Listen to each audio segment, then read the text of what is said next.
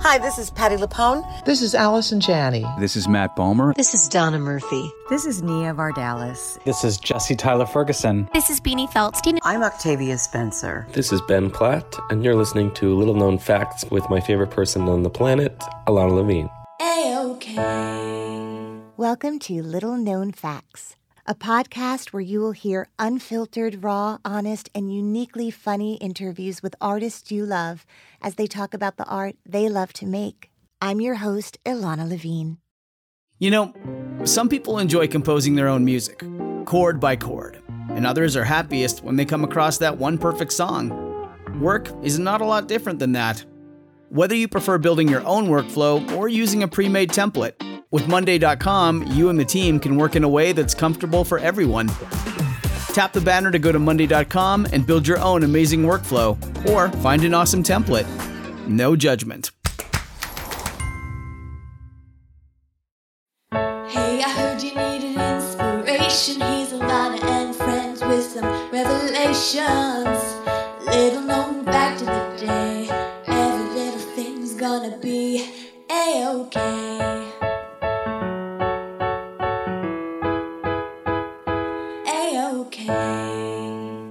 Everyone, new episodes of Little Known Facts drop every Monday, and you can find them on your favorite podcast provider. Also, if you go to the website, littleknownfactspodcast.com, you'll find behind the scenes photos, videos, and interviews, and lots more on the gallery page. And if you are loving these intimate, candid conversations with all the artists who come on the show, please head over to the contributions page. I depend on these donations to continue to bring you these interviews every week. So if you love the show, please donate. Hi, everyone. Welcome to a special edition of Little Known Facts.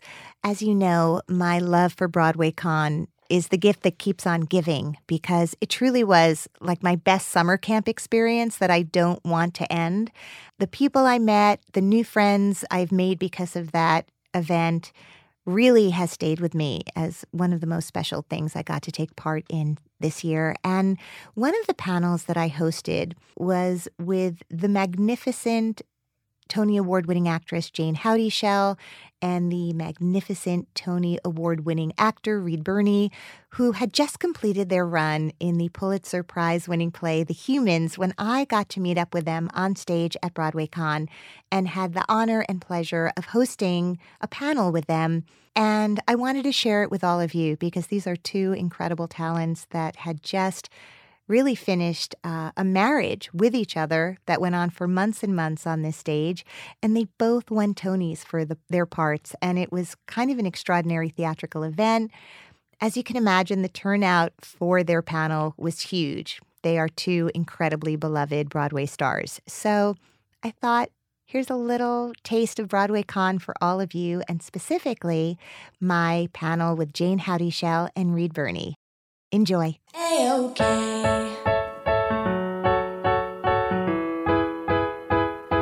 A-okay. Hi, everybody. Welcome to the stage in the marketplace. I am Ilana Levine. I am an actress, and I also have a podcast called Little Known Facts, which is titled from a song I sang in a musical on Broadway years ago called You're a Good Man, Charlie Brown.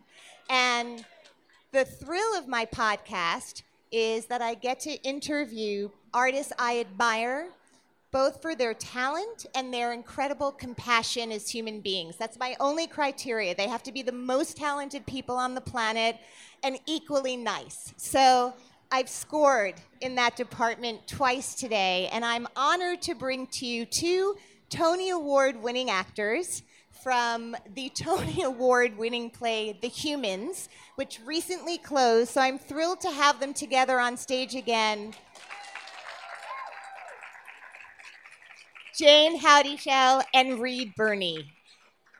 I'm going to read a few of their credits only because if I read all of them, the entire half hour would be filled up. So I'm just going to read a few of their illustrious credits. Jane Houdyshell.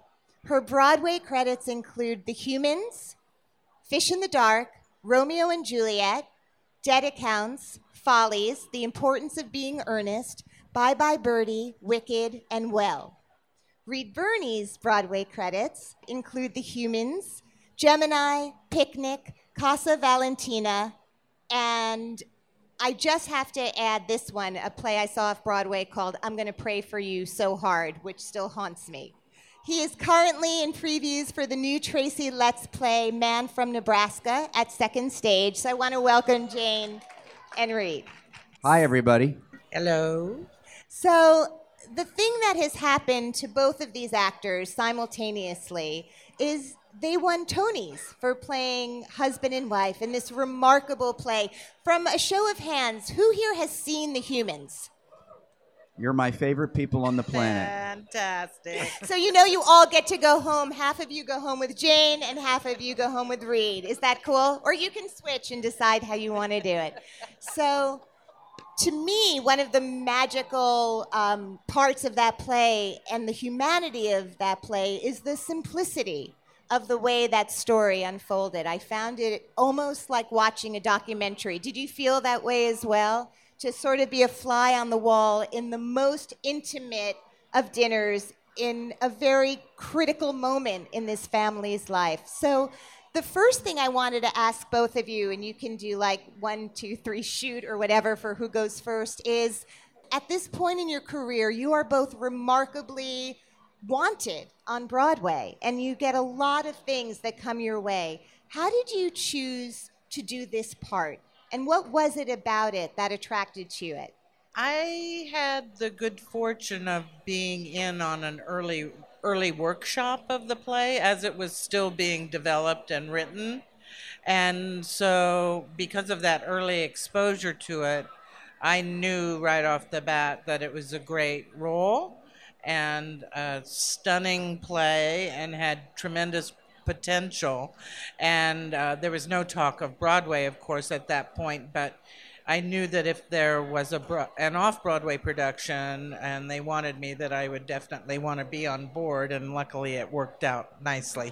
Was there an early reading of it that you both were in? Um, I, I- I think I'm not making this up when I say that Stephen Karam, the playwright of The Humans, wrote the part for Jane. So that's really how she g- got involved. That's a good way to get Yeah. involved.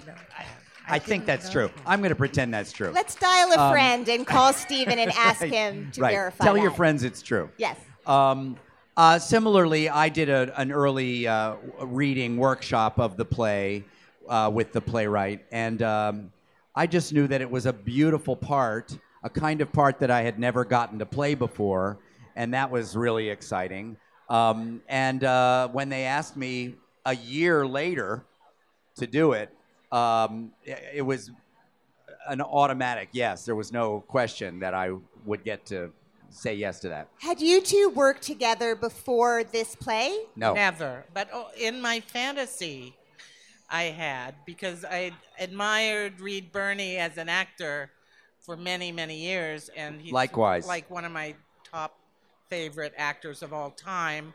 So the fact that Reed Birney was cast in this role was like Kind a of a little dream. bit of heaven for me. Well, and J- I know you all have seen Jane in a lot of her Broadway and off Broadway stuff, and it's always astonishing. And I felt the same way. I just, she was the complete embodiment of her character in The Humans. And so it was, uh, I have to say, in my long, long, long career, uh, to get to act across from Jane Houdyshell for 500 performances was uh, something I will never, ever forget. And also, I mean, Jane goes very effortlessly from the musical theater to to straight theater, as we call it. Although most of us aren't straight who love theater. Um, But they don't let a lot of people do musicals and plays. There's a there's a there's a very uh, sort of unspoken demarcation that if you're a musical person, you don't do plays. And a lot of my musical theater friends are frustrated by that. Right. And nobody has ever asked me to do a musical, so I have to think it's true. well, do you want to sing a little bit of "For Good" from Wicked right now, uh, sort of as an audition for future replacements for that production? No. All right, kind of at the end, I think we all want to see that. So it's kind of um, it's a very uh, nail biting and exciting time when Tony nominations are being announced. There are often great feelings for some people in a cast and less great feelings for other people in the cast. It must have been, aside from the accolades that were bestowed upon the play itself, it must have been an extraordinary thing to both be nominated as husband and wife and to both be able to celebrate fully in the um, in the praise without feeling like do I have to hide it because my co-star doesn't have the same news. So can you where, guys talk? Where are you going with this? can you talk about? I'm going very simply to the fantasy we all have of being awoken, or however you find out that you've just been nominated for a Tony. How did you find out?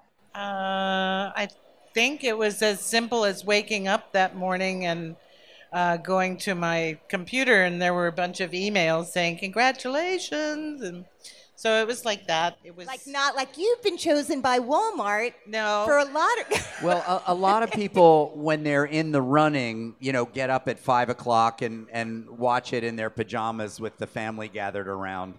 That didn't happen at our house. Uh, I slept through it because I thought if I'm not nominated, I'm going to jump out the window. So I thought, get as much sleep as I can. I feel like that's a very positive reaction to not being nominated. That's right. I've, I've, I've not been nominated a lot. Well, what's remarkable is I'm sitting on stage with two people who have been theater royalty for decades, to be honest. And the fact that you've been nominated, I mean, there had been nominations before, but but to have this extraordinary moment is extraordinary. it's extraordinary. It's It is. really that simple. Having lost uh, a Tony and won a Tony, it turns out I like winning a Tony better than losing a Tony. By a show of hands, who here would rather win a Tony than not win a Tony? Just by a show of hands. It's a nice night, I will tell you that. It's a very nice night. So pre pre Tonys and drama desks and Obies and all the other awards that both of you have won and so deserved. Have there been for either of you in in your past maybe an audition that in retrospect is hilarious, at the time was mortifying, yet you still continued on to do it the next day? Can you think of a story to share that might inspire others to keep going even when it feels like doom? You know, Either of I you. had a heads up that this question might be asked, and Never. I don't have an anecdote about it. I don't. I don't do. any I have a bad one. Thank God. Um, when I was young, remember all those Dr. Pepper commercials where people were dancing in the streets? I'm a pepper, you're a pepper. Well, I was a young uh, actor, Pepper. and I looked kind of cute, but I wasn't a musical theater guy. And I don't know how this happened, but I had an audition for a Dr. Pepper commercial, singing and dancing. And um, it was like a chorus line. And uh, I should have been cut pretty much before I went in the room. But the choreographer, weirdly, I think there was a, something a little masochistic or sadistic about him, masochistic for me. Uh, he wouldn't let me go. And so this went on for about two hours, and he kept letting lots of people go and keeping me there. So I was bumping into people and tripping, and everybody else was doing the whole thing. And uh, it, I just got redder and redder and redder. And today I would say, you know what? I'm going to go. Good luck, everybody. But I, I don't know why I didn't. I, I guess I thought some miraculous thing would happen and I would get cast in a Dr. Pepper commercial. I needed the job. So uh, that haunts me to this day. It was uh, as humiliated as I've ever been in a career full of humiliation. I wish you had ended your Tony acceptance speech with, I'm a pepper. I'm a pepper, mama. I'm a pepper. That would have been awesome. Terrible, terrible. That would, I mean, a little inside. Yeah. But Like my you, advice to all of you who are how many of you are actors? Are some of you actors? If you're ever in that situation, get out of there. Don't wait. I would love to um, pepper in a few questions from you guys. I have a million for them, but you might as well. So, Yes. I will repeat the question for the rest of you.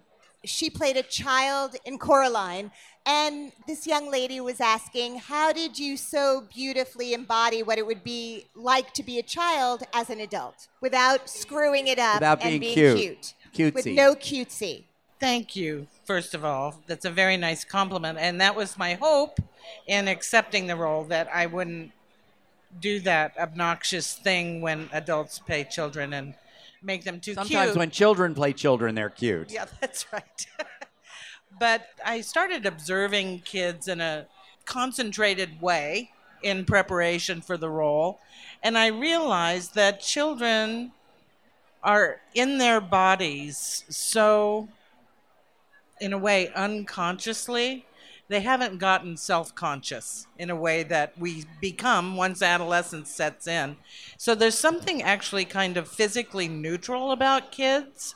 When they're not doing something, they're just go into neutral. Whereas from adolescence on, we're very aware of ourselves and think we have to kind of either hide something or put something out there, or we're busy projecting persona all the time. But children don't have the need to do that. So, in a way, children are the opposite of being cute or mean or anything. They just kind of go into neutral. So, I kind of base the whole physical element of her on that. And then in terms of the the psychological and emotional part of her, um, I, I was all tied up in knots about failing to be childlike that way. And I talked to my director about it, Leigh Silverman, and I told her how scared I was that people weren't going to buy it. And she said, Jane, I cast you in this role because I see you as a nine year old girl. she said, Higher "You- praise You don't have to do anything. Yeah. That's amazing. So that was it. That was at Coraline. I think there was a question over here.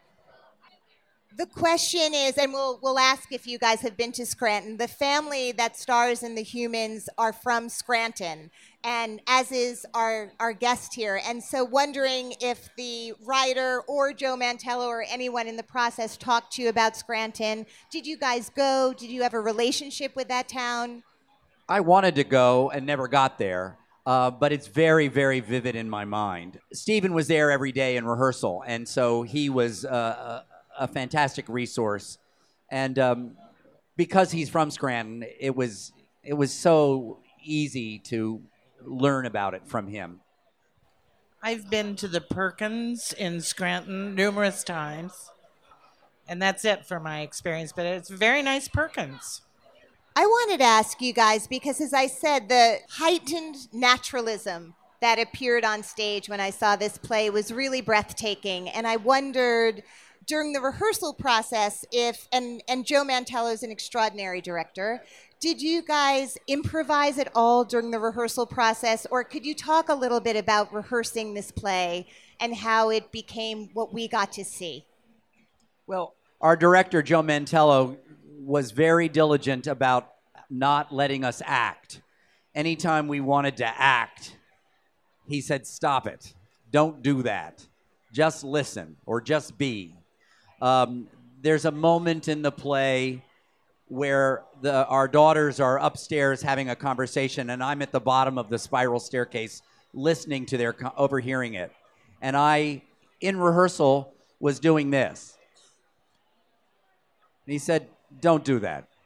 Just listen. You don't need to show us you're listening.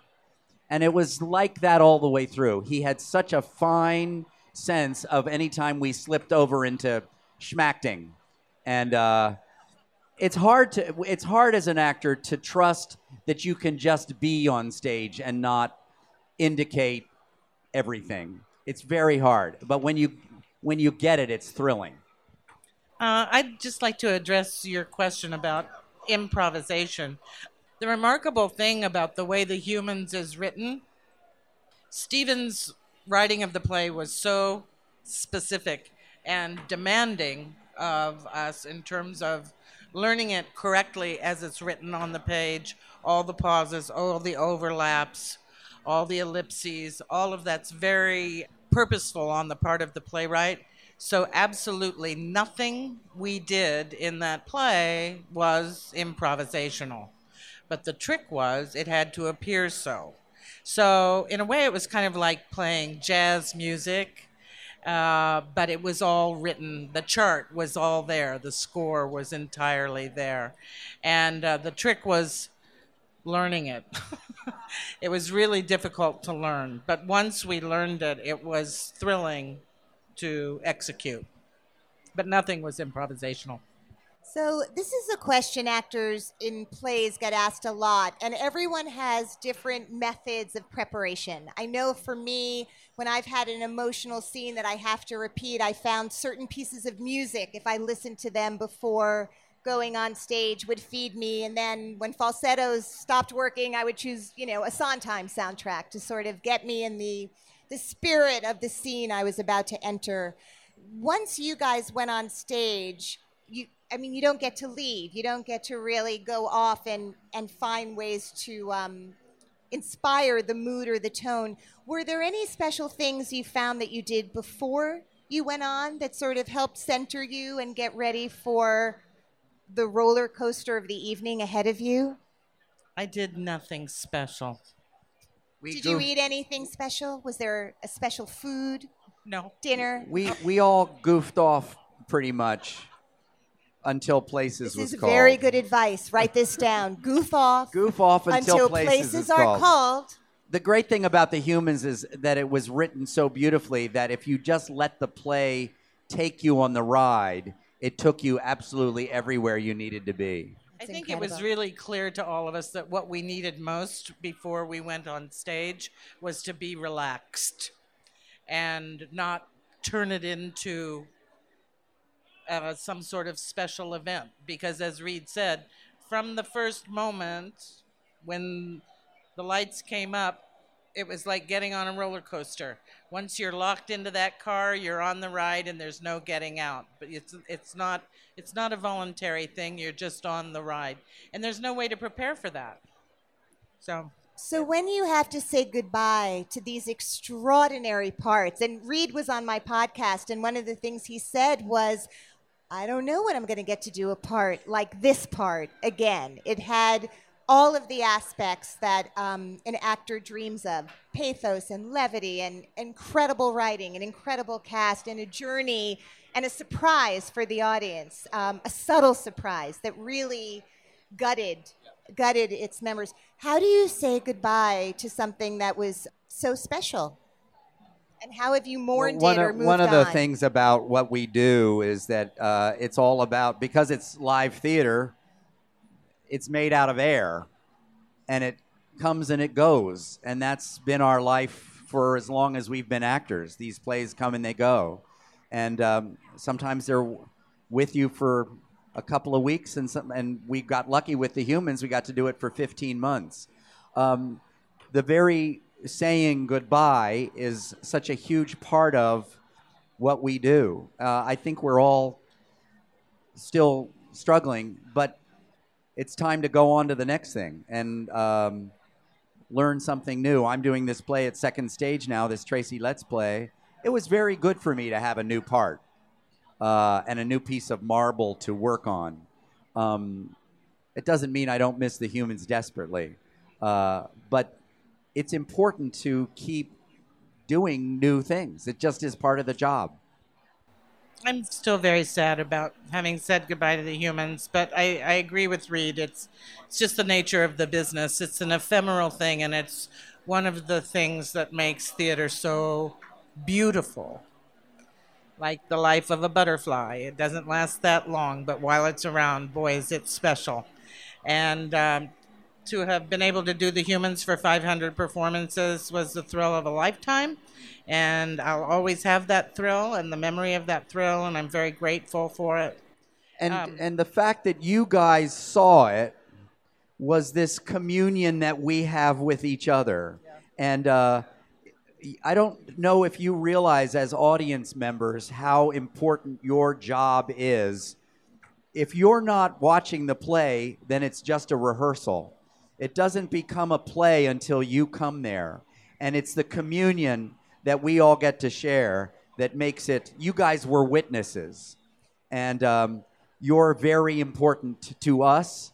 And uh, we get to live the rest of our lives having had this experience together. Not everybody saw the humans. They don't. They weren't there. We were there, and uh, it's it's a very beautiful thing. There's an E. E. Cummings poem that I'm sure you're all familiar with it, but but the takeaway for me has always been I carry you in my heart and I carry both of you deeply in my heart. I carry that play and those performances. It was hard for me to say goodbye to as just an audience member, but it really does live inside of me. I think about it a lot.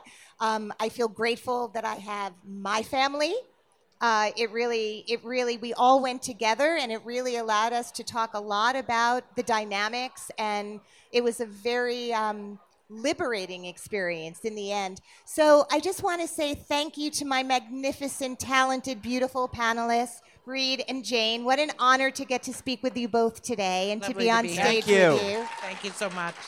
And to all of you at Broadway Con, how incredible is it to be with Reed and Jane right now? This is ridiculous! Thank you for being here. See you later. Bye. Clouds can make the wind blow, bugs can make the grass grow. So there you go. These are little known facts that now you know. Hey everyone, thank you so much for listening. If you want more information about my guests, go to the website littleknownfactspodcast.com. I also wanted to tell you that there is now a new addition to the website. It is a button that says contributions. This podcast is a true labor of love, and I really, really want to keep doing it for a long time. So if you like listening as much as I love to do it, please feel free to contribute. It would mean the world to me. Also, on Twitter, you can find me at Ilana Levine. Instagram is Little Known Facts Podcast. And on Facebook, Little Known Facts Podcast. You can also feel free to rate and review the show on the iTunes show page. This podcast is recorded at Hanger Studios in New York City. This episode was brought to you by Pro Media. Located in Times Square, Pro Media offers both production and post production services out of its beautiful studios in the heart of New York City. Pro Media Sound Vision. Find out more at promedia.nyc.